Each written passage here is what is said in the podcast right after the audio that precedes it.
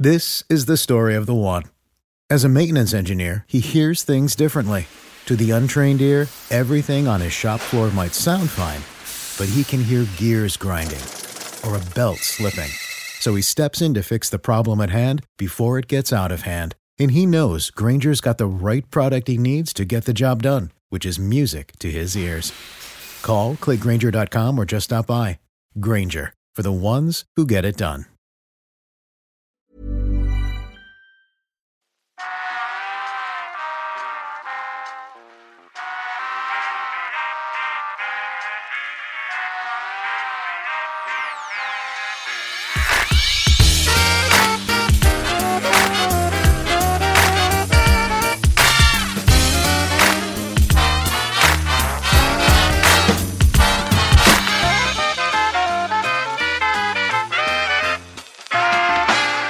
Everyone, and welcome to the Phileas Club. My name is Patrick Beja. This show is supported by patrons on Patreon at patreon.com slash the Phileas Club.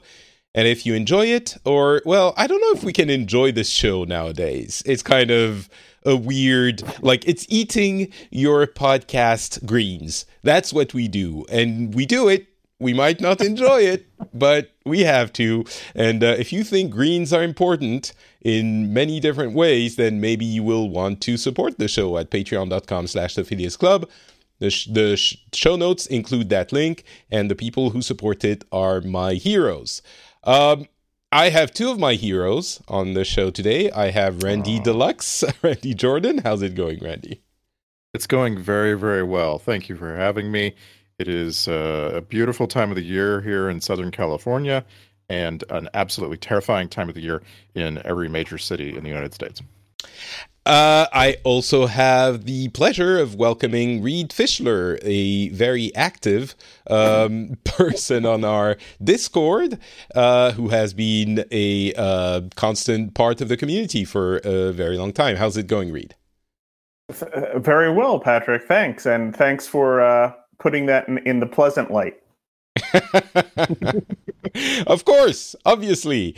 Um, so before we start the show, this is another special, and I do want to uh, address what we're doing here because it might be a little bit different from what we usually do in a weird way. Um, the goal of this show is always to get a point of view that you might agree with, might not agree with, but to listen to that point of view and to try of uh, to try and broaden our understanding of the reality of the world. And that's important. The reality of what is actually happening in uh, as you know events of course but also the way people view those events right? I think most people will understand that this is what i try to do with the show but it's important to remember because it's something that sometimes is uh, unsettling. And you might think well those people those views being expressed are inaccurate or i disagree with them. And that might be uh, frustrating for many people listening but that doesn't mean that those views don't actually exist. And the people expressing them actually are there and vote and matter. And I think that it is very important to understand why, uh, hopefully, try to understand why they think the way they think, even if we disagree with them. Now, this is the kind of uh, core tenant of the show, and I think it's a really important one.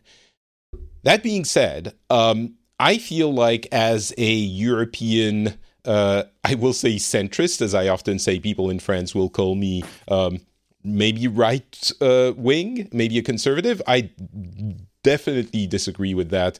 Um, characterization, but I would say a European centrist. I feel like I represent some of the uh, views of the you know, left side of the political spectrum in the US. And in case it wasn't clear, we're still going to be mainly talking about the US election, but uh, not only, but, you know, that's going to be what we are concerned with because I feel like I represent. Uh, uh, some of the views, or at least some of the political leanings uh, of the American left, and so I try to populate the show with maybe purposely more of the American right or you know off left uh, population. And I think in the process, as I try very hard, as I've tried very hard to do this in the past few uh, weeks and months, it's possible that I have given a skewed view of uh, the American opinion, you know, opinion of the public. And a few people on the last show we tried to cover uh, you know it's impossible to cover the entire spectrum of political america but we tried to cover a little bit of it and it was mostly people who were you know unhappy with the left and maybe happy with donald trump or for different reasons you can go back and listen to that um, but that uh, uh, doesn't represent the entirety of the American public, of course. And I might have not. Uh, so people, so a lot of people were saying this. It's really cool that we can hear this because it makes a lot of sense to me. And uh, some people were saying, you know, I might disagree, but it's important to hear that uh, opinion. And another set of people were saying, all right, listen, Patrick, it's all well and good to do all of this. but but uh, you're kind of giving a skewed image of the US. And that's where I hopefully uh, start talking a little bit less and invite my guests, Randy and uh, I was going to say Joel. No, that's your handle. Uh, Reid to tell us how they view um, the situation in the US and the election and uh, I mean, if it wasn't obvious by the, everything I just said, they're left leaning. And I think just as, you know, it's important to understand how people on the right side of the political spectrum see all of this, it's important to understand how people on the left side understand all of this. And surprisingly, I am not uh, an American. and so, even though I might align my views with some of them, uh, I can't really speak for any of this. So I've, um, I've spent, I think, eight different experiences in my life in your presence, Patrick. Eight times you and I have got together, and every time that was in the United States of America. Every single time. So I don't know. I mean, I've heard you. I've heard you talk on a lot of podcasts, and you got really good French. But I, I don't know. You you might be American. I've only ever knows? seen you here.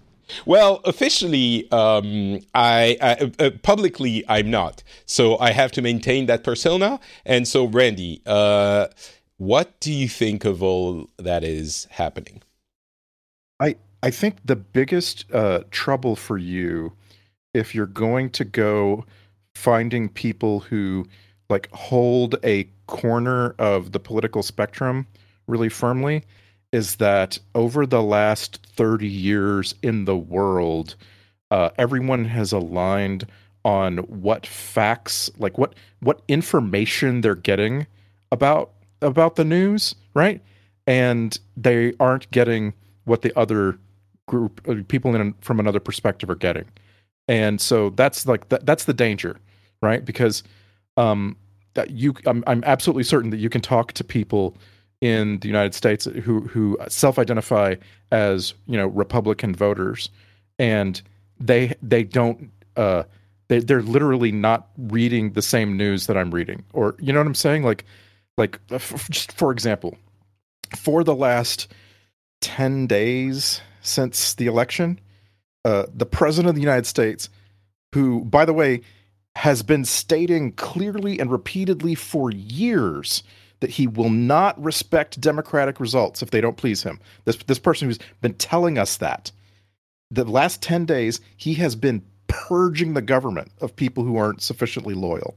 That's news. That's like something he's been doing, right? And it's the kind of thing, by the way, that if we saw that in most countries, we'd call it a coup. We would look down on that. If that was happening in South America or Africa, we'd stand up in the UN and declare that the UN should, should censure that that president of that tin pot country that's you know purging his government. Uh, here in the United States, I will bet you the majority of Americans have not heard that news. Like they literally don't know that's happening.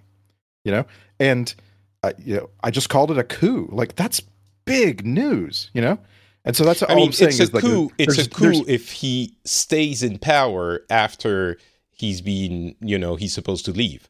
Do you believe that's going to happen? Okay, I should have said a coup attempt. Okay. there is there is the there are the beginning stages of a coup. Uh, but you I think okay let me clarify this you think his intent is to try and stay in power after he's supposed to leave Oh, absolutely.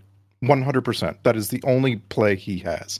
And everything you see in the in like the news, the, the things that are actually happening that are being reported on lead you to that. Like not just what he's saying, right? Because we have all gotten to a point a long ago where we just kind of disregard what he's saying, right? Like what he's saying is just this almost white noise at this point, right? But what he's actually doing is setting the stage to stay in power by any means necessary including like you know what what what could that be right? You you uh if if you have a coup uh in 2 months what would it, what would it be looking like now? It would be looking like precisely what's happening. And all i'm saying is that if you only talk to me you're going to only hear about stuff like that. And if you only talk to, uh, you know, some uh, Republican voter, you're never going to hear stuff like that because they're not getting the same news. okay uh that went a little bit farther than i thought it would um I, seeing it from here it doesn't look like it, okay here's my scenario i think he's he's already doing a lot more and a lot worse than I thought he would. I think he's actively damaging the American democracy. That is indisputable. What he's doing is weakening the American democracy. However, I think that once the courts and administrations have said uh, has the recourses have been exhausted, he's going to say, well, the election was stolen from me, but I'm going away and I'll, you know, run again in 2024. That there is no way that we should accept a potential future that's okay in also accepting a current event that is absolutely anti-democratic. Uh, that's what I'm getting at. What he is doing right now, and and forget Trump. Let's forget Trump because honestly, he's just he's a feckless loser. Okay, let's focus on the percentage of Republicans who have embraced a solidarity with these anti-democratic moves. Uh, they are the 95% of Republicans. Like we've heard, we've heard almost no Republican leaders in this country over the last 10 days stand up for democracy. And, you know, it, it may as well be zero, zero, you know, like it's been, it's been that scary. We've gotten to see that these Republican leaders will accept an authoritarian demagogue. That's, that's just, it's terrifying, you know? uh, we, we we reached this point where we were always talking for years and years. We we we've we've heard over and over and over. Well, when it gets really bad enough, the Republicans will be patriotic. They'll eject their fascists. Uh, we we reached that point, and they have refused. You know, so I, I mean, it's fine to say, "Oh, don't worry, we'll reach that point in a few weeks." You know, that's fine. I hope so. I, I want to believe in that. But what's happening right now is is not good. Well, I wouldn't say, yeah, I think we can all agree it's not good. But uh, Reid, what's your your take on all of this? I, I would tend to agree with Randy. However, I, I would go as far as to say where what we're seeing is a scor- scorched earth policy, where what we're trying to see is even if he does have to leave, there's going to be such a a mess behind him that whoever picks up the pieces, be it Biden or Harris or or anyone else in the future, is going to be spending so much time trying to clean this up that it's going to look bad in two years when we have midterms and we're going to start this whole process over again.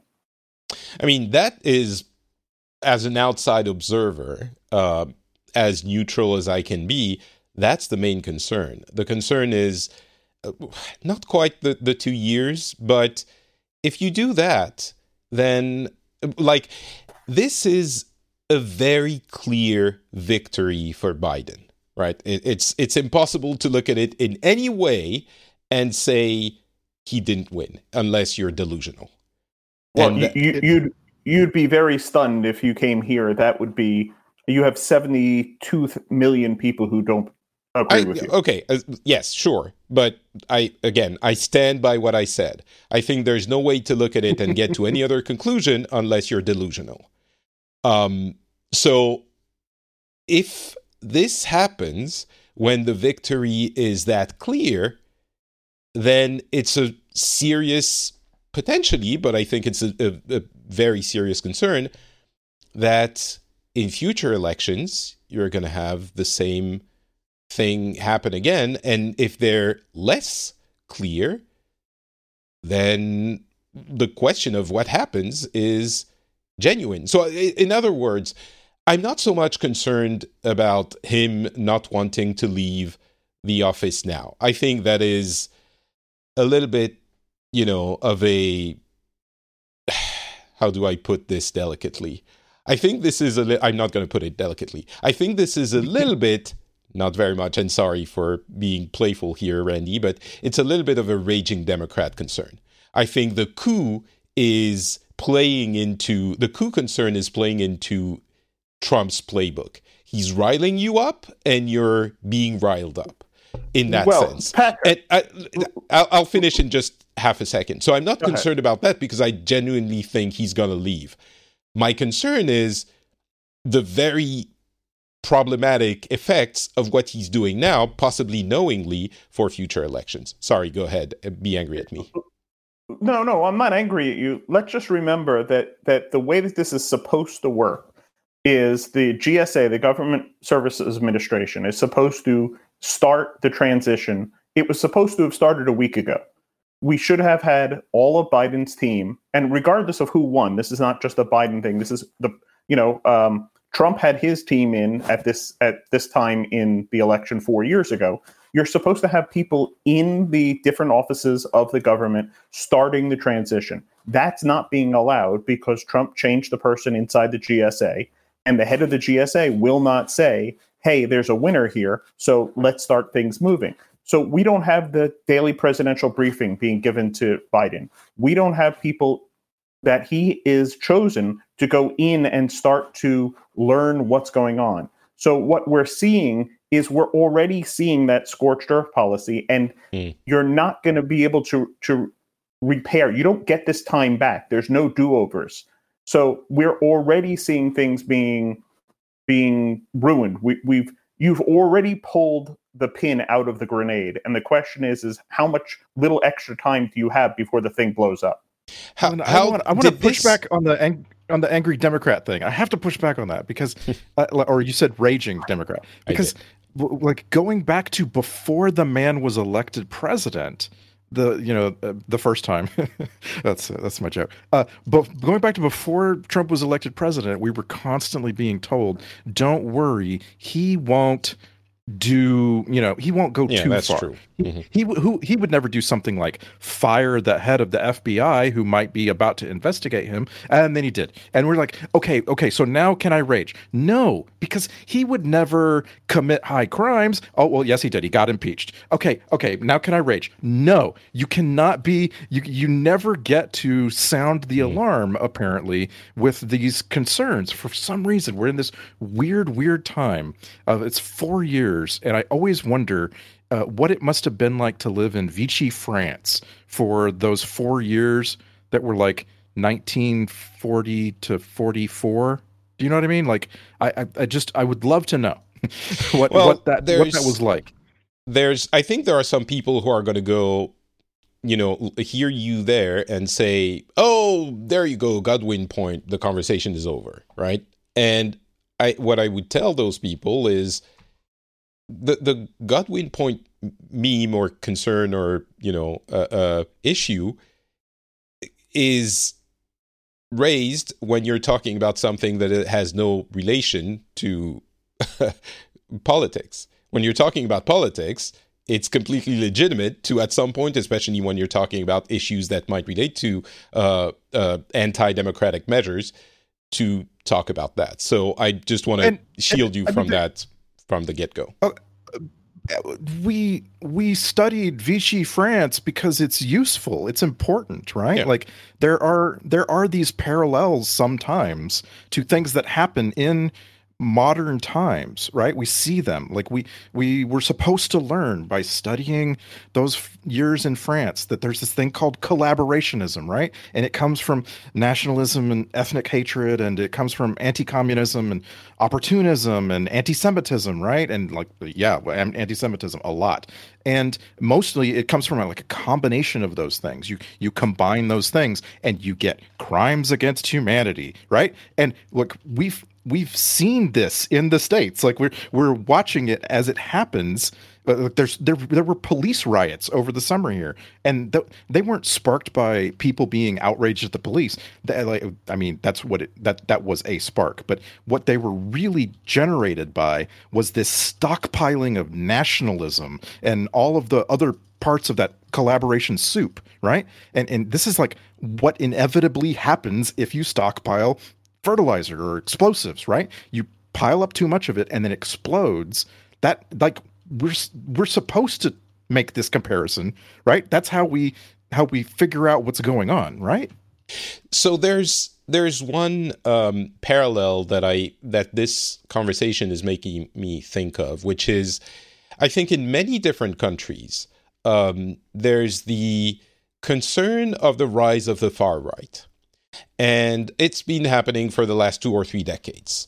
And uh, when that happens, and when the far right gets more airtime and more uh, uh, votes in democratic elections, there are two ways of thinking about it and sort of combating that uh, rise.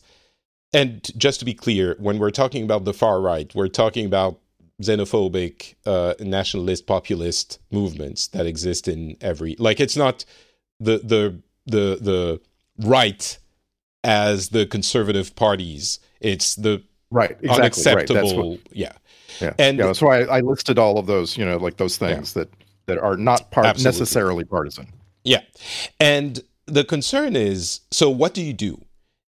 And I think the shutting it off and thinking you just you can't you know those are the bad people and you can't address them and you shouldn't be concerned with what they're concerned with is increasing the silent sentiment that uh, fuels those parties. And that's one way of looking at the situation.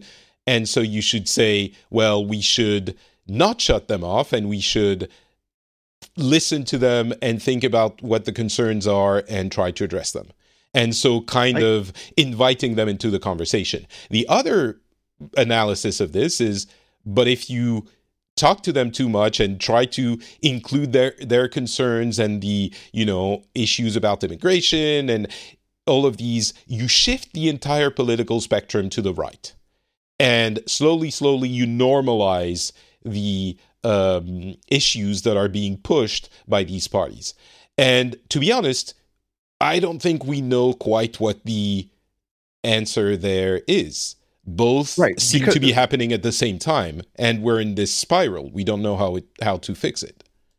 I I have I have started walking on some territory here, and I'm going to tread on it some more, right? Because like we're supposed to look at at say the last five years of World War II and learn things. And like one of those, like what's the I, I, brought up like this idea of collaborationism, right? What's the opposite of collaborationism? Well, it's resistance, right? That's that is that is a real actual thing that that people have done uh, uh many in many situations, like kind of like what we see in the states, right? And and we have seen resistance in the states. We've seen uh, this organic and invigorated group come together, uh, and it's been happening over years. Uh, and it is frightening to see how rapidly the collaborationism will just shoot the resistance. like I, I've begun to question whether fascism is something that can be stopped in the 21st century. Like we know it was stoppable 75 years ago. There's no doubt, like that it, it, that actually happened. The man who captured Mussolini and killed him, together with his girlfriend, that man went on to be a democratically elected leader of a free Italy. Wow, that is just mind blowing. We we know a way to stop fascism, right? Well, but we're not gonna do anything like that in the 21st century. But Randy, let, let, let's look at what we have here. We have, as Democrats, on, and I use Democrats as the American Democrats, we have gone on and continuously said we're not going to punish the right for what they've done, be it Oliver North, uh, be it everything that Bush did when Obama came in, we didn't prosecute.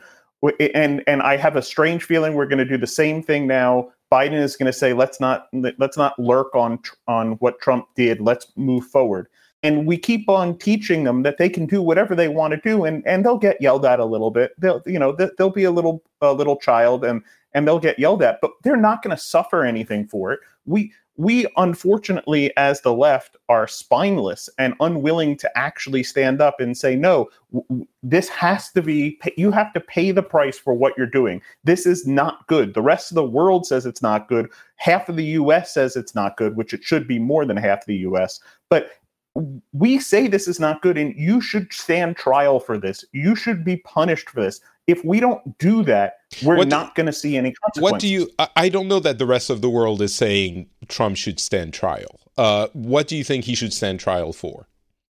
Well, he was impeached. The the man was impeached. He committed high crimes, and uh, like he he literally withheld foreign aid in exchange for political favors. Like it, it's it's it's the kind of thing. This this was the kind of high crime that would have been a closed and shut case for any government more than 12 16 years ago. Seriously, any government. But in this time, when Trump was impeached, we couldn't even count on our leaders to simply remove him from office for his crimes. They had a backup Trump ready to go, and they couldn't even do that. Right? So, like, it's not just the Democrats who are spineless, they're all spineless. You know? That, and, we, and, we knew that. We knew that the Republicans were spineless and, and not going to do anything. So we have to count on our own. And if, if we're not going to do it, then we certainly can't count on them to do it. I'm I'm over caffeinated. I'm sorry, Patrick. well, it's very late for both of you. Um, okay, can I be candid with both of you? Sure. Yeah. I, I hope so. Is this where you tell us that we're we are driving you to the right? Is this where you say that? Uh it I am not in the middle of your situation. And hmm. I understand that every everything you're saying is problematic, is a concern. And trying to look at it from like objectively, I see why you're you're angry. But I I can't shake the feeling that you're overdoing it, that you're exaggerating. you know, it's and I, and I'm sure that I don't know. I'm trying to examine my own feelings here, but I don't know if it's because you actually are and you are, you know, raging Democrats and or, you know, because when I look at at the way uh the the right-leaning people are when they're on this show, they're a lot more um mellow. They're a lot more reserved. And maybe it's because they're having their cake now. So they're like yeah no it's it's fine. It's okay you know because they're having what they want to be happening in the best possible way. Uh, i'm not talking about the election. I'm talking about the the trump policies. And i don't know well, if that's they're... why or if it's because i have been kind of brainwashed by the political atmosphere of the US where every time you're you get angry it's like oh no it's not that bad you should be like both sides and like or if it's just because it actually is the case that you're spun up you know and that you're seeing things not worse than they are but as having more long term horrible effects, then I'm not saying they're good, but it's just not as bad as you're describing it. It's bad. It's just not as panic inducing as you seem to be you're living in the state of constantly. I I might have been able to find some some common ground on that mm. uh, five years ago. I, I, I, it has just been it has just been wrung out of us. I'm speaking for Reid here, but it's like it's like we're getting squeezed of our humanity uh, by by what we see plainly happening in front of us for a long time, and then this damned pandemic comes along, and this is the thing that was that, that again in any other time in our history would have actually brought people together. Like seriously, we would have had uh, any other uh, the worst president we ever had before Trump, uh, George W. Bush, would have done so much better at at bringing people together, at at not being so constantly selfish, you know. And uh, it, it, I, I, there was something else uh, you said you earlier think, that's. Sorry, yeah, I speak. I speak a lot. Do you think you would have rallied behind Bush? Look at 9 watched, Look at yeah, 9 watch, We did. Yes, we we watched this country the, like r- r- radically align behind, but there was like a 91% approval rating right after 9 11 mm-hmm. for for uh, George W. Bush. He could have done anything. Uh, like seriously, he could like like he could have uh, attacked the wrong country on a lie, and you know just let him do it. So, um, but um, you you you I I I I, I want to agree with you. You know, like uh, that. Uh, it is not that uh, uh, persuasive, right? To be highly aggravated, and and uh, you said you know you you regularly I, I listen to this show. You regularly start the show by trying to explain uh, uh, fresh for a new audience what it's about and what you're trying to do. And I so totally agree with you that there are a lot of people who have never known or maybe never taken the time to know uh, who Republicans are. Right? That's challenging. We we need to know who we are. We need to know who other people are. We need to know who our neighbors are because we have to go vote and elect people to high office. And if we screw that up because we don't know what we're doing, uh, we get ignorance, we get oppression, we get apathy. Right? We've seen uh, so much apathy lately, and electing apathetic leaders is how we're getting murdered by COVID while other countries do better. So we need to know each other. Uh, but I'm not saying that we need to know why they do what they do. Like that, I, I disagree with you on that, right? Like I I I can kind of get it, but it doesn't matter really why they do what they do. It's uh you know, they don't tell you. Like the Republican Party in 2020 literally refused to publish a party platform. Like they it's something they did every 4 years for 160 years and this year they decided to just stand for nothing. And you know like I've experienced this on a local level like a lot.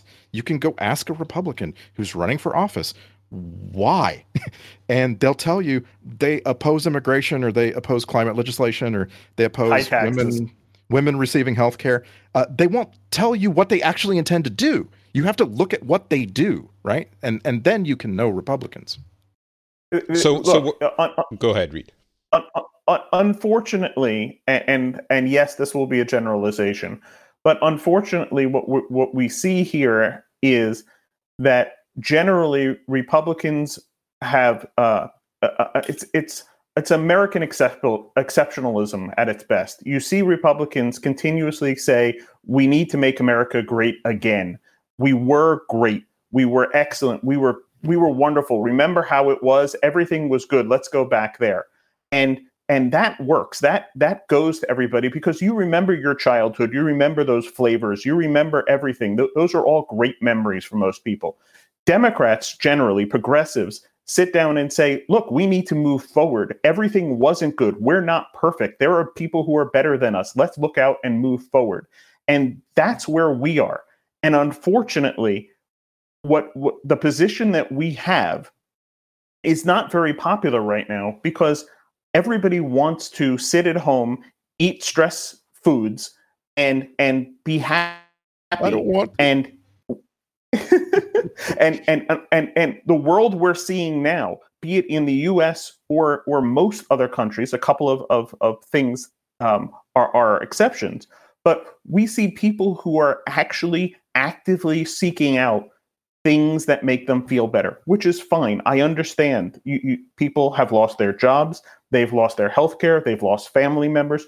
All of those things are things that are horrible and should be addressed. However, what they're they're going back to things that make them feel at home, and whether that be their faith, whether that be um, hatred of others and, and and groups and and clanism, and I don't mean Ku Klux Klanism. I mean clan is in is in their group. Yeah, tribes. That is what we're seeing people. Yeah, tribalism. We're seeing people go back to that, and and that is what we're fighting against and and there's a reason why we're called progressives and they're called conservatives and it's and it, and it's because we're trying to move things forward and and others are trying to leave things back the way they were and and you know what we were fine people back then for back then but 2020 is not back then thankfully and 2021 is forward not backward Okay, so let me ask you this. How how do you view the path forward? What do you think, short of every Trump supporter realizing that he is a selfish individual and wrecking American democracy, short of that, what do you think should be done going forward? Realistically, like Well, how do you question- make the whole situation you- better? do, are you asking what should be done or what I think will be done? I'm asking what you think is realistically is realistic to expect, not what you would want to see happen. I, I, I think that it's realistic to expect that we're going to have to have uh, some form of universal health care just because I think the system is going to fall apart from COVID. Um, I think that with you're going to be seeing people getting vaccinations from the government because there's really not going to be a, any other way to do it. You're already seeing that people are being uh, covered for COVID uh, by the government effectively. Uh, they're underwriting. You're going to see people have to rely on the government. You're seeing people go to the government and say, "Hey, I need uh, stimulus funds," which they're not getting. But I need to keep my business alive. I need to get my housing. I need to do everything, and that's going to be done. And what you're going to see is people are going to rely on their government, and hopefully, with the new administration, that government is going to be there. However, what you're also going to see is the right come in and say, hey, we can't run up this debt. And we've already started to see that. And with that, we're going to see them put their foot down and not allow for any spending unless things are cut. And we're going to see the same effective roadblocks put in when really we should be spending money like there's no tomorrow and we should be careful on what we're spending it on but we should go in and do a new new deal we should be building roads we should be building schools we should be putting money into our own systems so that when the engine starts we see things actually fire on all cylinders because putting chewing gum in the holes in the dike is not going to fix the problem. You need an entire new dam. I I have uh, I have had a standard joke answer to this question. This you're you're asking for a prescription for a better future, right, Patrick? Uh, and my joke for years and years now has been that on election day, the young progressives need to waylay grandma. Like they they literally need to go find an elderly white person and prevent them from getting to the polls. Uh, that like that's that's how bad it is. You know, it's just a joke. But what is a resistance, right? Like if for a resistance to work, they have to do something, right? They can't just march around and hold up signs. They have to actually do something. And that's what what you're really asking, right? What what could they possibly do to make a better future? And so like when when I try to uh, you know to, to like screw my eyes closed and and envision that I always have to start with what we actually have going on right now, right? So Republicans have been in charge of this country for several years. They've been in charge of the majority of states and several large states, such as Texas and Florida, for many years. And we can see, we can like look and see what they've done. And what they've done is they've tried to lower taxes for the wealthy, they've persecuted immigrants, they've denied climate change, and they've they've criminally delayed our taking action on it. They've defunded education. They've practically ended unionization in this country. They've tried to do everything possible to deny health care for minorities and women and the poor. And here's the thing none of that has stopped them or even slowed them down from being reelected. To fail reelection as a Republican in this country, you have to be historically bad. Like merely being a terrible person, merely doing terrible things like Mitch McConnell or Ted Cruz or Lindsey Graham or Kevin McCarthy or Devin Nunes, stop me. It's not bad enough to matter to the voters in this country, right? So, okay. so we we we we we have gotten to that that that thing where you're gonna you're gonna just say, oh, well then there may there must not be a solution, right? Because we're talking about voters who go to church every Sunday where they're told that there are evil forces working to kill babies, and then they go home and they turn on ultra conservative news that tells them exactly who those evil forces are, and that's that. What we can do to counteract that is run for office, is organize, do things from the most local level you can uh, you can get your arms around and uh, get people all over the country who see the the you know that that big pile of problem that I just laid out and get them to actually go run for something. Like there's literally an organization in this country called run for something and they had wild success in this election getting young progressives to just go f- stand for election to their local town city council or whatever uh, they're they're seeing wild success. That is the prescription. The prescription is to organize, to do it locally, to you know get your get get yourself standing up for your government, which is a very personal and close thing. Like like I say, we're focused way way too much on the big picture.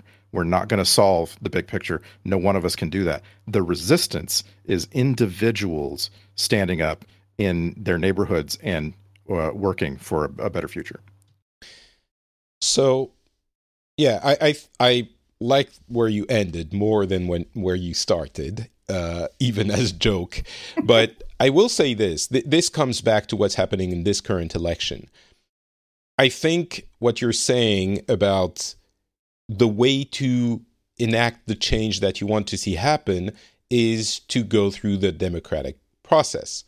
Um, as much as I would like to stop the people I don't agree with to vote, and I understand that you were making a joke, but it's like a wink wink joke, and obviously you, you're not saying anyone should actually, you know, go stop grandma from voting. Um, you know, it's the kind of thing that when a Republican person makes a joke like that, it's like, oh, but what did they say? Oh, but is it really a joke? It's not really a joke. Oh, look at what they're okay. All right. I should have I, I, should have tied the beginning to the end more more directly. I guess so. I guess uh, so. My my point my point about you have to go run for something. You have to go do something was that you when you go run for uh, assistant mayor of your town, you're going to get your own grandma's vote like your own grandma will vote for you no matter no matter how far apart you are you know what i'm saying? Like maybe. that's the that's that's the the point uh, well maybe not no right. matter how far you are but yeah. but generally speaking the way you're going to change what that elderly you know pseudo fascist is doing not what they believe. You can't change what they believe. The way you're going to change what they're doing is to actually do something yourself Okay. So, All right. So uh, yeah, but, but let let's not forget one quick thing. The reason why 76 million people, I think that's the final number, but 76 million people came out to vote Democratic this year was not because they think Joe Biden is the perfect candidate. It's not because they think Joe Biden is a good candidate. It's because we sounded every single possible alarm we had and said, you better go and vote. And you can't do that. The boy can't cry wolf, you know, two or three times before nobody comes out. And and and I think the lesson and, and one of the things that I've said is that we can't keep going and, and running to the middle and saying, hey, everybody, let's all join together and hold hands and kumbaya, because what you see is when progressives come out and explain their progressive ideology, you see people will latch onto it. And do, will we win 76 million votes if, if Bernie Sanders or AOC or somebody on that side runs? Maybe, maybe not. But we will see the, ener- the energy come through on the people who actually care. And I can't tell you how many people we have had to yell at to tell them that they shouldn't vote third party and they have to go out and vote because of what we were running against, which is this administration. And it's very important that as a party and as a group and as leftists and as whatever you want to call us, that we come out and say, it's very important that we're not running to the center all the time. Democrats have this way of saying that, hey, we're going to win the left votes, they're going to come out. And, and what you see is they don't. We at, at some point it's too it's too dull of a taste. No one wants to go out and eat Soylent all day long. They want mm, flavor. Those, those, greens, we're we're giving them those greens that Patrick was talking about. That's you know that's the concern I was out uh, laying out earlier. That when you you go to the you know you get the whole you shift the whole scene to the right, and the people who are on the left, first of all, seem more on the left, but second of all also uh, don't feel like voting for that platform anymore, and that happens uh, uh in you know every every. I, I would I will say most European countries. Um, but but then you also see demagogues come out on the far left, which is a concern. But anyway, w- what I was trying to get to about Randy's comment about you have to run for something, it comes back to the absolutely crippling danger of what's happening now with, with what Trump is doing very explicitly, which is undermining the strength of democracy, the strength of the democracy. and and then if you if if when you run for something, it doesn't really matter anymore. If you win clearly, because this is the one point that I will vehemently disagree with, well, maybe not the one point, but on that point, with people uh, who I've had on the show before and who will say, oh, but, you know, or, you know, the, the, the Republican, the reasonable Republican sentiment that, oh, but every, uh, every, uh, um, uh, how, do you call it? How do you say it? Every option should be exhausted. Every recourse should be exhausted. Sure. In this case, this is not what's happening what's happening is not we think that the vote was uh, you know there were errors or uh, there were uh, uh, fraud and so we need to make sure that th- that didn't happen. This is not what they're doing. What they're doing is again throwing everything up in the air so that people stop caring. And it is dangerous. It is and and so getting back to the oh but we should vote this is what matters in the end, the vote and the democrat the democratic process should be a sanctity that shouldn't be attacked by anyone, especially not people in, in the world of politics. Because if you don't have that, then you get to again, I'm sorry for taking that example, Randy, but the joke of, oh, but that person shouldn't vote. Right? The, and and you get to conflict and you get to actual violence if that ultimate recourse is okay, but we all agree that once the vote is done, then it's done. And it's not the same as Gore Bush. It is not. In the case of Gore Bush, it was a few hundred votes in one state. It is and, impossible. And they were running out of time. It was, and, it was a horribly designed ballot. Yeah, it was. They were running out of time. That's the main thing. Uh, Bush v. Gore only gets to happen when it's essentially a tie, and you have the you know the outcome that you want, and you can just force people to stop counting votes at that moment. Yeah, you know? let, let let's just remind everybody, for those of them not in the states, that one state, or even in most cases two states, would not change the election here in the in the U.S. You would need a massive amount of states or two huge states like California and New York, which which are just impossibilities, to flip and have massive fraud and have the wrong uh, the wrong winner in order to make this election any different. I think in the case of Bush Gore, it was a legitimate like the way it was handled we could argue about it until 2000 you know the, the year 3000 but the thing to remember is that it was a few hundred votes in one state which was it's it was a tie and it literally the election came down to because of the the way elections work in the US the election came down to a few hundred votes right this is not what is happening now it is deceitful and criminal to equate the two.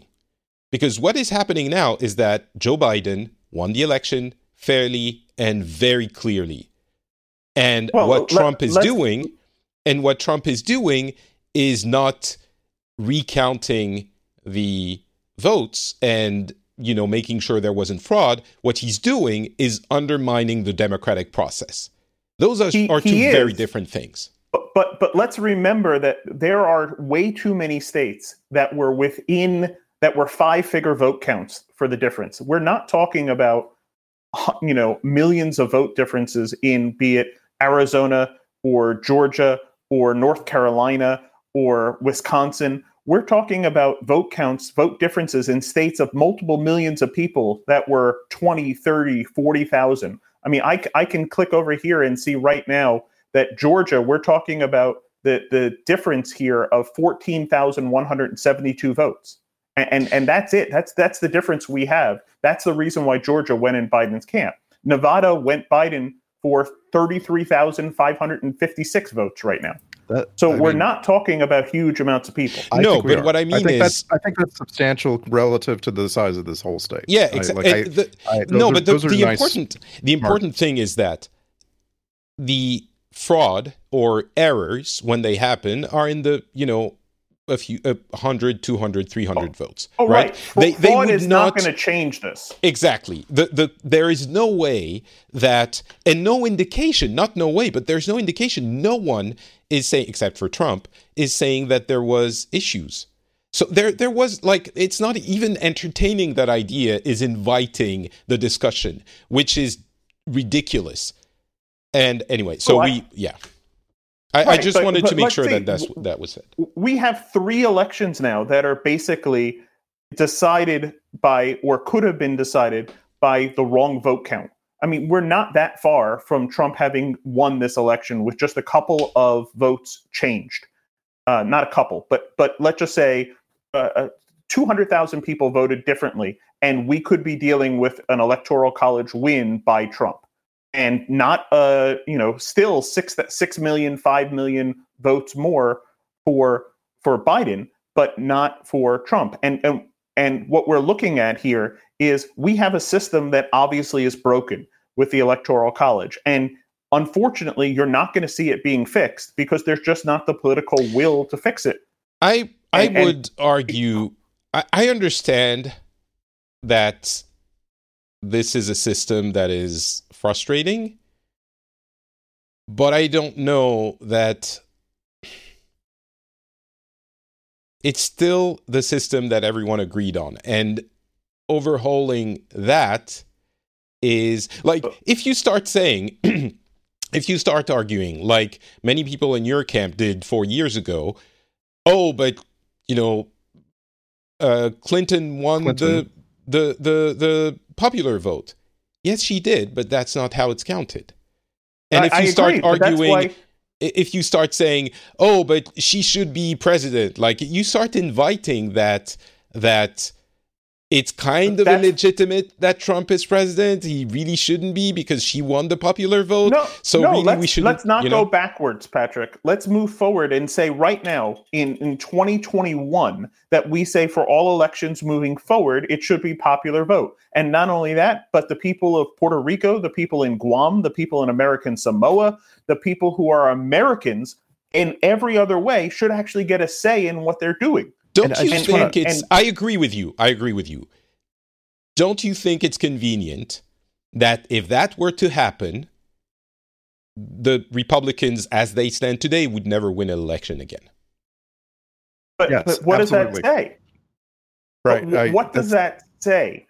That if you're telling me that the reason why we're losing is because of a system that rig, uh, uh, rigs is probably the wrong term, but that actually fixes things the wrong way. And and you know, you look at the the the Republican talking points, and it's you know what's going to happen when the Democrats win. They're going to make Puerto Rico a state. They're going to make Washington D.C. a state. They're going to make Guam a state, and you're never going to see the Senate as a Republican again. And but you're that's never exactly going what to you see, want. That's that's exactly but, what but you would want to see But happen. that's exactly what. But that's exactly what the public wants by six million people. But okay, we live here in the European Union. We live in a union that also has differentiated representation depending on, you know, the country you live in for uh, uh, specific reasons that, you know, essentially in some I I should look this up more precisely, but in some representative instances, one vote in one country does not exactly equal one vote in another country. But, but Patrick, when was that set up? In in in two thousand? In in nineteen Yeah, eighty? in, in the last The system that 20 or we're- 30 years. Yeah, the the system that we're in right now in the United States is a good. It's been 150 years since it's been redone. You know, maybe every once in a while, when you take something out that's 150 years old, you dust it off and and put some WD 40 on the screws and make sure that things actually function. That's the thing. I have a I have so much respect for the way that Patrick asked for the prescription because like I say, I can I can probably predict and accurately so that the United States of America will do a number of really progressive things over the next oh let's just say 100 years right? So over the next 100 years the US will get health care. The US will repeal the stupid second amendment. Blah blah blah. I can make all these great predictions and i won't be around to find out if they if they come true. But if you if you want to actually get to some of those you have to find a realistic path forward right? That's really what what uh patrick That's what I was trying to get at. Yes. and and like i say i i'm sorry man but i just keep looking back at world war ii because it's just so stark it blows my mind that when world war ii was over and no one was any longer in any danger of being shot by an enemy we went around and killed 10,000 collaborators like and and we took 20 years to do it. There were some people who just lived for 20 years after world war ii and then they got executed for being a collaborator in world war ii it that blows my mind. Like that's how that's how scared and how uh, uh, meaningful fascism was to the world. Like those executions were happening in every country in europe. They were happening in the new world even it's amazing. Uh, you know, and I'm not saying that the path forward now in 2020 has to do with executing fascists, but I I look back, I'm look around, I'm like, well, then what can we possibly do, right? Can we can we get election reform? I don't know. I really don't know. I don't think this country will have the will to reform its elections in the next decade. Uh, and, Well, you know, and I can and- tell you what we can do. The easy thing you can do is what you did during Reconstruction in Europe after the war, what you did in Japan after the war, which is actually go in, spend the money, build things, put in a system of universal health care which we did in the countries that were not our own, and and go in and show people so that in three, four years, when the question is asked of them, are you better now than you were four years ago? The easy and stark answer is yes and- and instead I'm- of straddling the That- middle. hear I- you, I but I'm, will I'm say- saying it, it took us 45 years to No, it convince didn't. East Germany. Well, I mean, East Germany. well, that was yes, that was a, a, a slightly different. See- Yeah, I but agree. you see what I'm saying? It takes but a I long will time. say, I will say, the uh, massive investments in infrastructure. That's what we're going to do. You know, following the COVID crisis, everyone in Europe, like even the Germans, are now saying, "All right, maybe we need to like." Essentially, it's printing money, right? It's like you print money and you make you create work for people who don't have it, and you avert a uh, Yeah, but crisis Patrick, the, that way. the Republicans in the United States right now, literally ever, ever since the election, came out and said we now have to address our debt. They- They're already sounding the horns that they're I- I spending hear- too much money. I just want to I just want to say I think it would be really, really interesting for a President Joe Biden to run that experiment. I, just, I, I like because uh, apparently we what we've learned the last four years is that no rules apply to the president. The president can do whatever, and I just think it would be be really interesting for Joe Biden to just throw all his cards up in the air and say, you know what? I'm going to pay every single Republican voter in this country to vote Democrat. You know what I mean? Like, basically, I, am I'm, I'm, I'm making a big I mean, summary just, of what I think. Just to be do. clear, right. what we mean when we say uh, massive investments, it's building infrastructure. You know, roads, train tracks. Uh, yes, you know, yes. they, like putting people to our work. Our bridges are falling down yeah, the, exactly. in the United yes. States. And uh, and healthcare. We need healthcare. And and what we're hopefully going to do in in Europe, that's you know the rumblings once COVID is done, hopefully, is do all of that in a green way. Um, but, so we've seen this with COVID. We've seen the money, the government money, go in to sponsor vaccines, and look, it's actually worked. Well, and, and, I mean, the know, Pfizer things... one is apparently hasn't received money from, uh, you know, from the government, but yeah, but they they do have laws in place to protect them, and they have gotten mm-hmm. promises to protect them, and we've seen airlines getting that as well. So, what are you seeing? You're seeing that for some people they're getting protections, and for others they're not. And what you have to see is the handouts should be fair and equal, and you have to have those who are are, are who are there and with who actually did well during this pandemic, you know what? They should be able to, and and a lot of them have come in and say, you know what? I'm going to donate. I'm going to, and donate's the wrong term. I'm going to pay my fair share because I need the roads. I need the people to buy my goods. I need all of this. I need the infrastructure in order to succeed further. And and unfortunately, that is not something that a lot of people see here. And and that that is how America is devolving instead of evolving. Okay, we I want to I want to ask a, a, a, question of the two of you.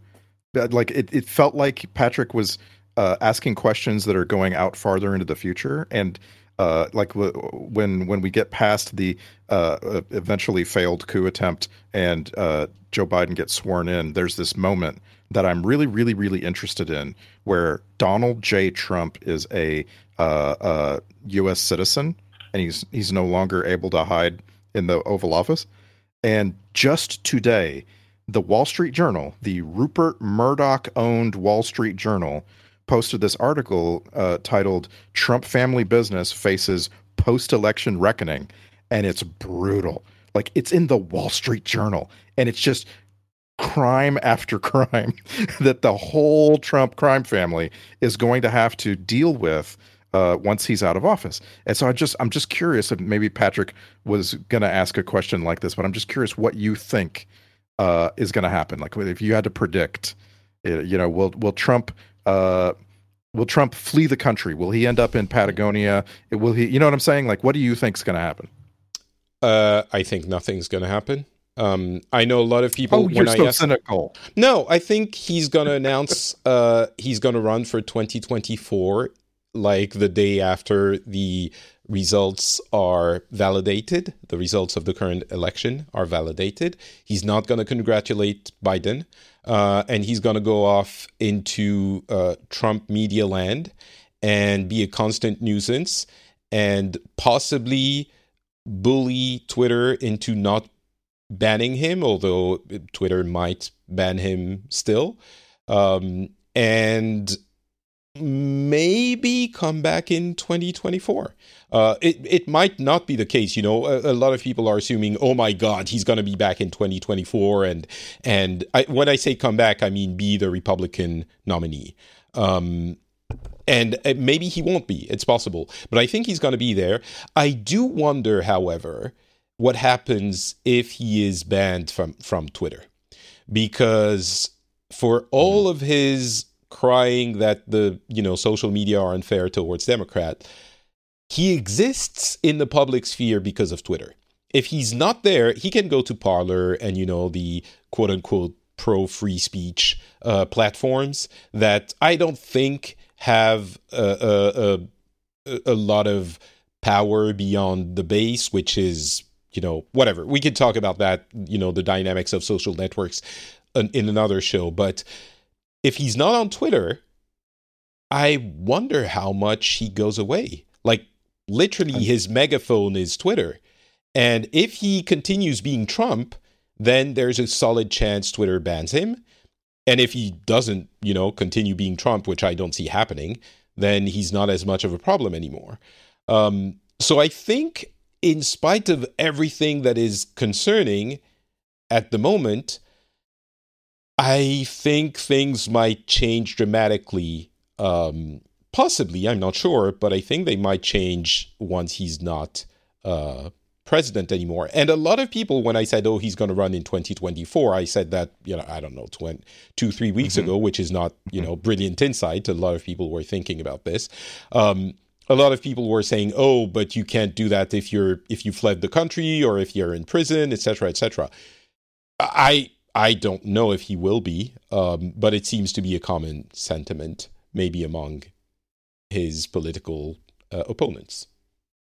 And uh, you know, my my whole thing about that is if he was to run, if he was able to run, and he was to run four years from now, that would make him 78 at the during the election. That would make him 82 at the end of the term.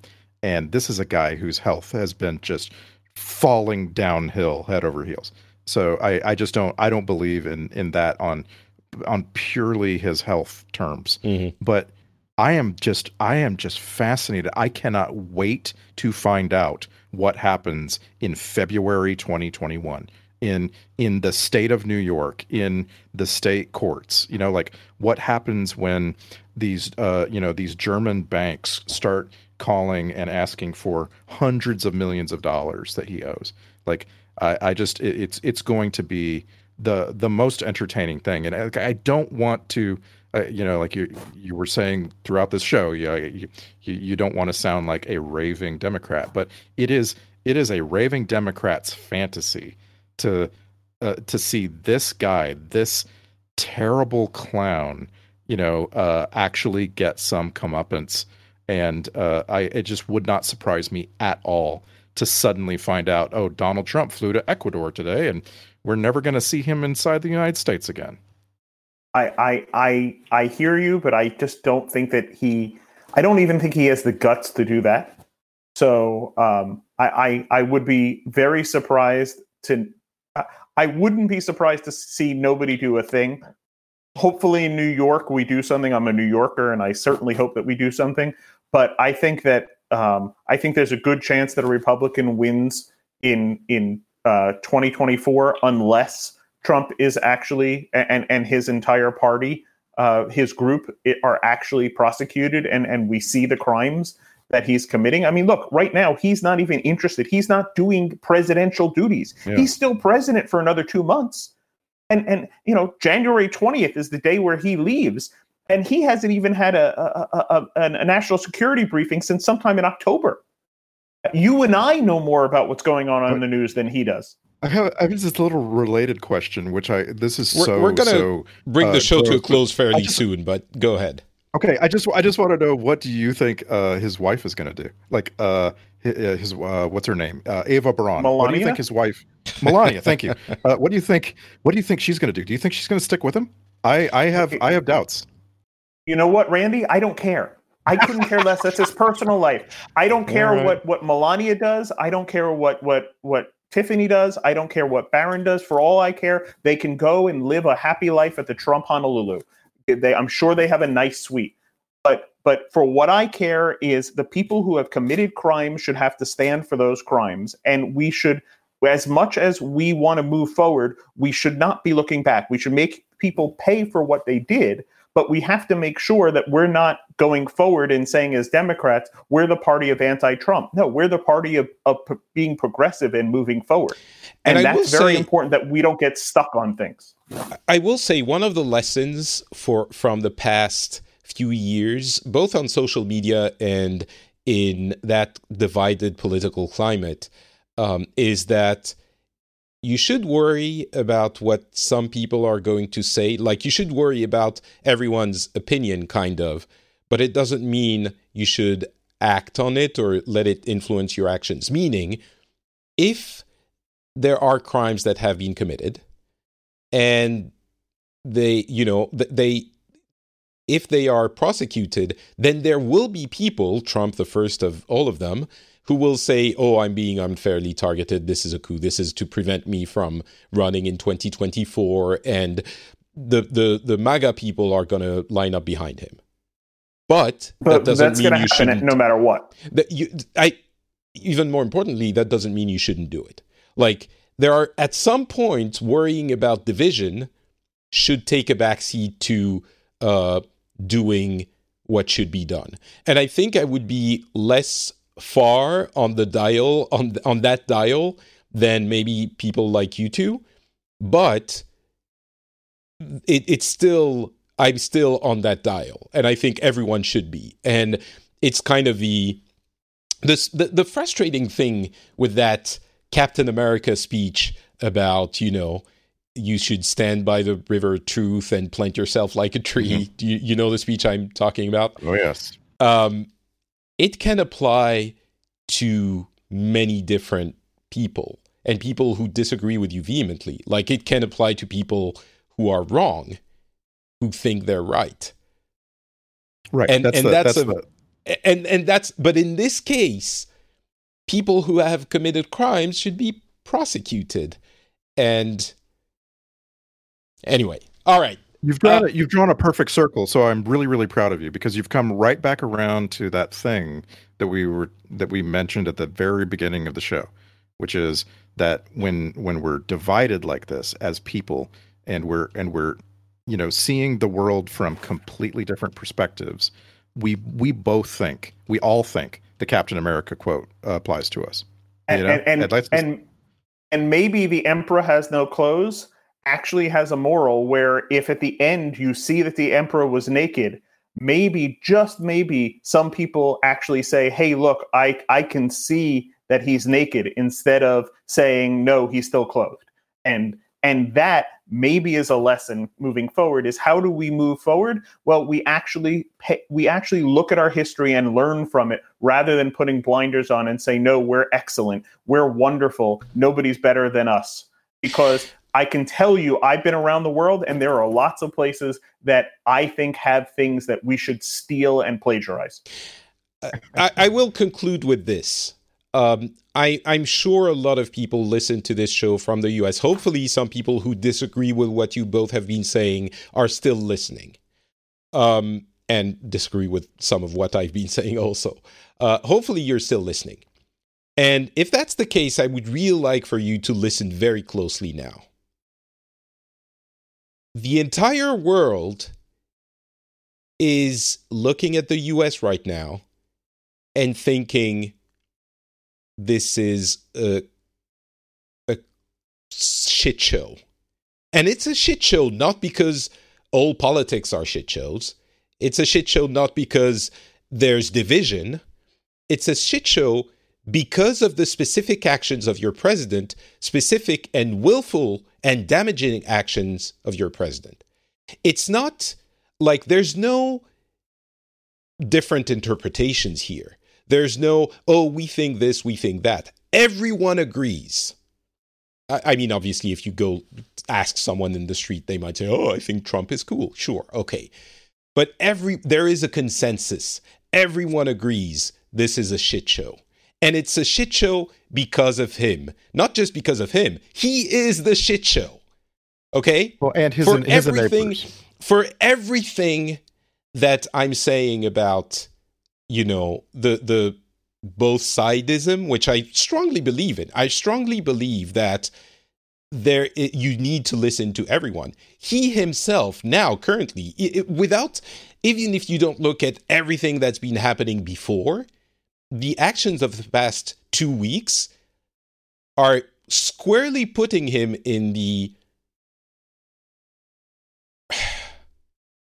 how can I qualify this?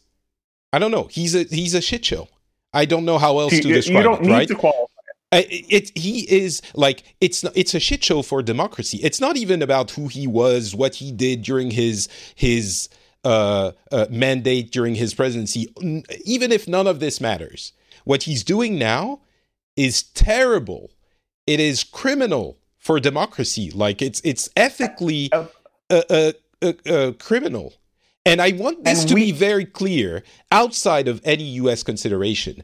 The whole world, it's like looking at China and saying, oh, they don't really like human rights so much. Yes, everyone agreed. This is clear. Everyone, if you go to China, you're going to have a different message, maybe from some people in China, maybe from the government in China. But it doesn't mean that it's true. Everyone agrees in China they don't really care about human rights all that much, right? This is a consensus. Everyone everyone it's not just that everyone agrees. Everyone understands that this is true. Okay? And in the case of the US and what the president has been doing in the past 2 weeks, everyone knows, understands and not even agrees. Agrees doesn't matter. Everyone knows that he's been doing some really bad things with the American democracy. Okay. And I want this to be clear to Americans who are not seeing this and who are into the, oh, maybe, you know, both sides, maybe there are frauds and maybe there's, you know, not the people who are MAGA people who are convinced that there are. That's not who I'm talking to now. I'm talking to the people who are maybe on the fence, who are unsure, who are thinking, oh, those raging Democrats, they're they're turning it in the way that makes it seem like maybe there's no problem, but maybe there is. We don't know. We should go to the courts. We should find out. Okay, if you're in that situation, looking at it with a little bit of perspective from the outside, things are very clear. And they are the way I described. And the question is, can the part can the country that made its living going around and telling everybody else what to do. When it falls off the bike can it learn well enough to get back on the bike and pedal forward? Or is it going to sit off the bike and go i'm not off the bike nothing's wrong everything's okay i'm right? And and the question is can for democracy in in the world and i'm not saying that if the us fails the rest of the world will fail but i think the world is looking at us and saying okay you screwed up. Can you get back on that bike and pedal forward or are you done? And this is where we are right now and we have to tell the world hey we screwed up and we're going to look forward and move forward and take care of what we did wrong. And that's what we we have to do because otherwise we no longer have any standing as the people who can go and tell people whether or not their elections uh, were, were, actually valid and tell people whether or not someone's going and, and violating somebody's human rights because you know, that is important. It it definitely is. It's not even that. Uh, but I mean, I will echo your sentiment. Every, around me, everyone is looking at their, you know, older brother, America, and going like, looking at each other, looking around awkwardly, and going like, "What the fuck is happening?" Like, I, I think they're done. Do you think they're done? Yeah, I mean, I don't know. Maybe, yeah, maybe. And everyone's thinking, maybe, and and it's not in a oh, but America doesn't have to take care of the world. That again, put that aside for a second. It doesn't matter. Amer- can America take care of itself? And we're and looking at everything, and we're like, maybe they're maybe that's it. Maybe they're done, and maybe now there are you know uh, uh there. Uh, okay, we're we're not going to dive into that whole conversation, but I really want to echo that sentiment. Outside of the US, yeah. we're looking at you not thinking, oh, Trump might be doing this or that, or maybe he's a, a strong like he's he doesn't let go of things and that's a strong leader or maybe he's a screw up and we're looking at the country as a whole and thinking all right maybe maybe that's it maybe they're done and, maybe and, america is done that's literally what and, people are thinking maybe not and you have and you have countries going and saying, look, that's what's wrong with democracy. Democracy won't work. Our system, whatever that system is, is better because that's what happens with democracy. And it's very important. And it's not, look, it's not our job to solve the world. I'm not trying to say that we're the ones who should police the world and, and, and we're the ones who do this. But it's our job to get back up and say, we, this system was set up in a way that we can heal from our wounds and we have to actually do that. And by moving forward, we do that. Otherwise, we show people that we're no better than any other system, and maybe we had our time in the sun. Can can I can I conclude with a couple of quotes? Go ahead, and that's going to be the end of it. Uh, the real the one of the things that really got me interested in politics and world events and news uh, was uh, the death of a New York senator uh, back in 2003. Um, this uh, this former New York senator who had been a Republican in his early working life and then became a Democrat later in in in life and served as a Democrat. Um, he died, and I was like, I don't know who that is. I want to find out about him, and so I started learning about this person named Pat Moynihan, and uh, it was a it was like a really amazing life that this this this uh, very intelligent, very um, uh, uh, uh diplomatic uh, leader lived.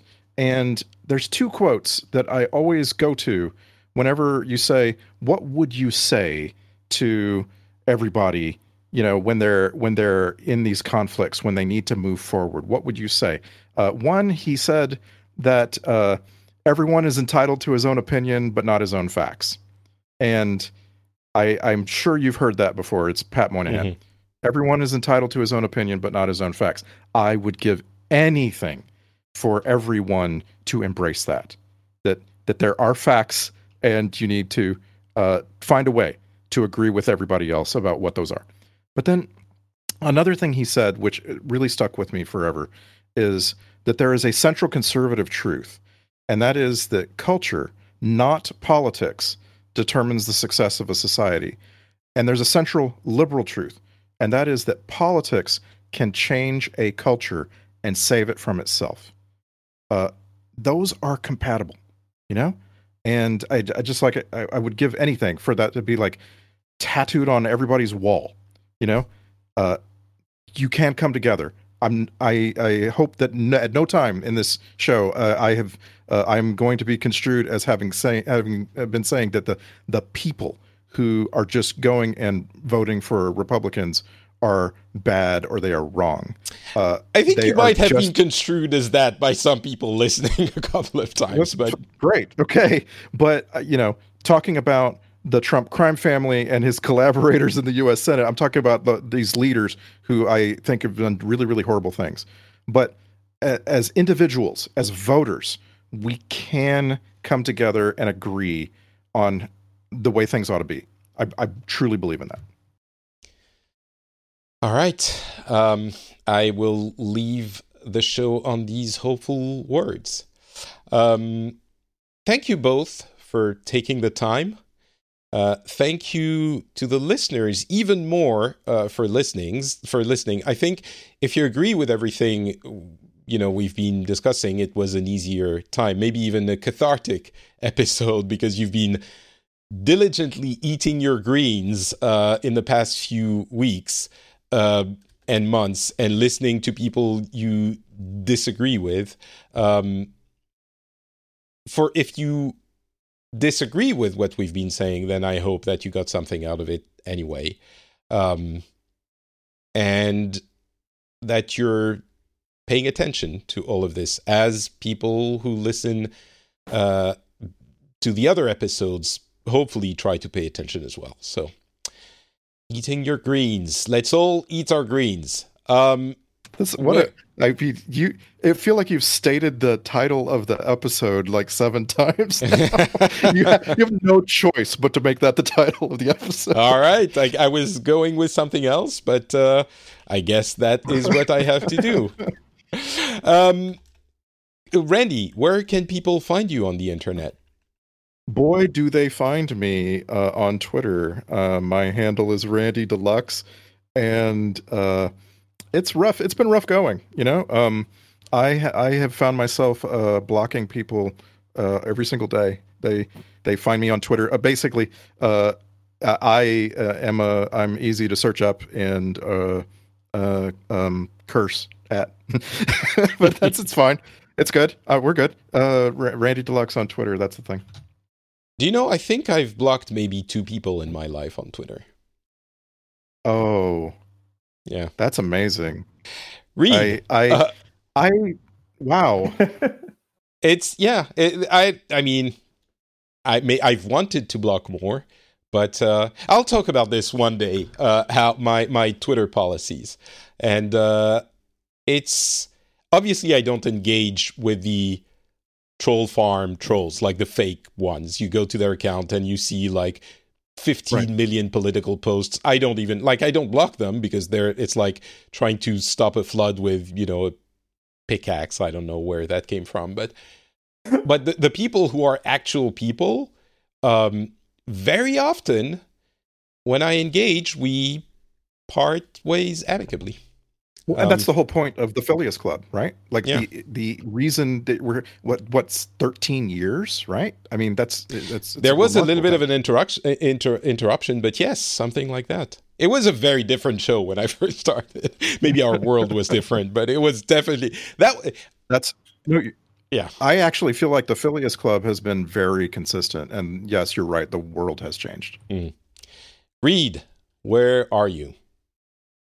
Uh, well, other than sitting in New York and uh, waiting for the snow, um, I am on Twitter as Joel Freak. I'm on uh, Discord as Joel Freak. I'm pretty much Joel Freak anywhere. And uh, for for those who would ask, just real quickly, that's Billy Joel. It's it's nothing else. I'm I'm really am a New Yorker. So uh, find me, yell at me, scream at me, uh, ha- have fun, but but actually have an open mind and, and be willing to back up what you what you want to say. And uh, I I I am sure uh, it's proof that that we're willing to talk because we're here and uh, we we definitely support uh, Phileas Club and uh, we've been here for a while. You are. And and I are. just I just want to say, nice to meet you, Reid. I I have you know been uh, podcasting with Patrick basically for a very very long time, and it's awesome to uh, get to know you. I, I appreciate it. I, I, I, I've known Patrick now for, um, I don't want to say too Two long, years. but uh, long enough. but uh, yeah, I, so I, I, I met him in Helsinki, so there. you did. I, I know he lives in Europe. um, All right, We're- so you got it. we um eh, yeah eh, if you know you feel like uh oh but they were talking only about their side they act actively support the show both of them uh and they listen and maybe sometimes it's frustrating but they listen to everyone's opinion so um if if you want to support the show as well uh sending words of encouragement is always welcome but uh I want your greens as well. Uh, I will take your dollars.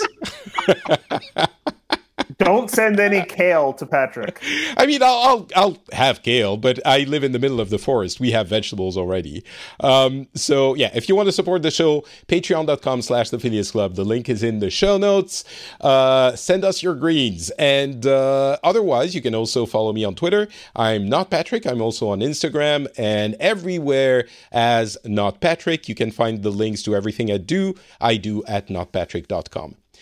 Thank you so much for listening. We'll be back with a show that is less US centric, I promise, uh, Oh, very soon. Thank you. Bye, everyone.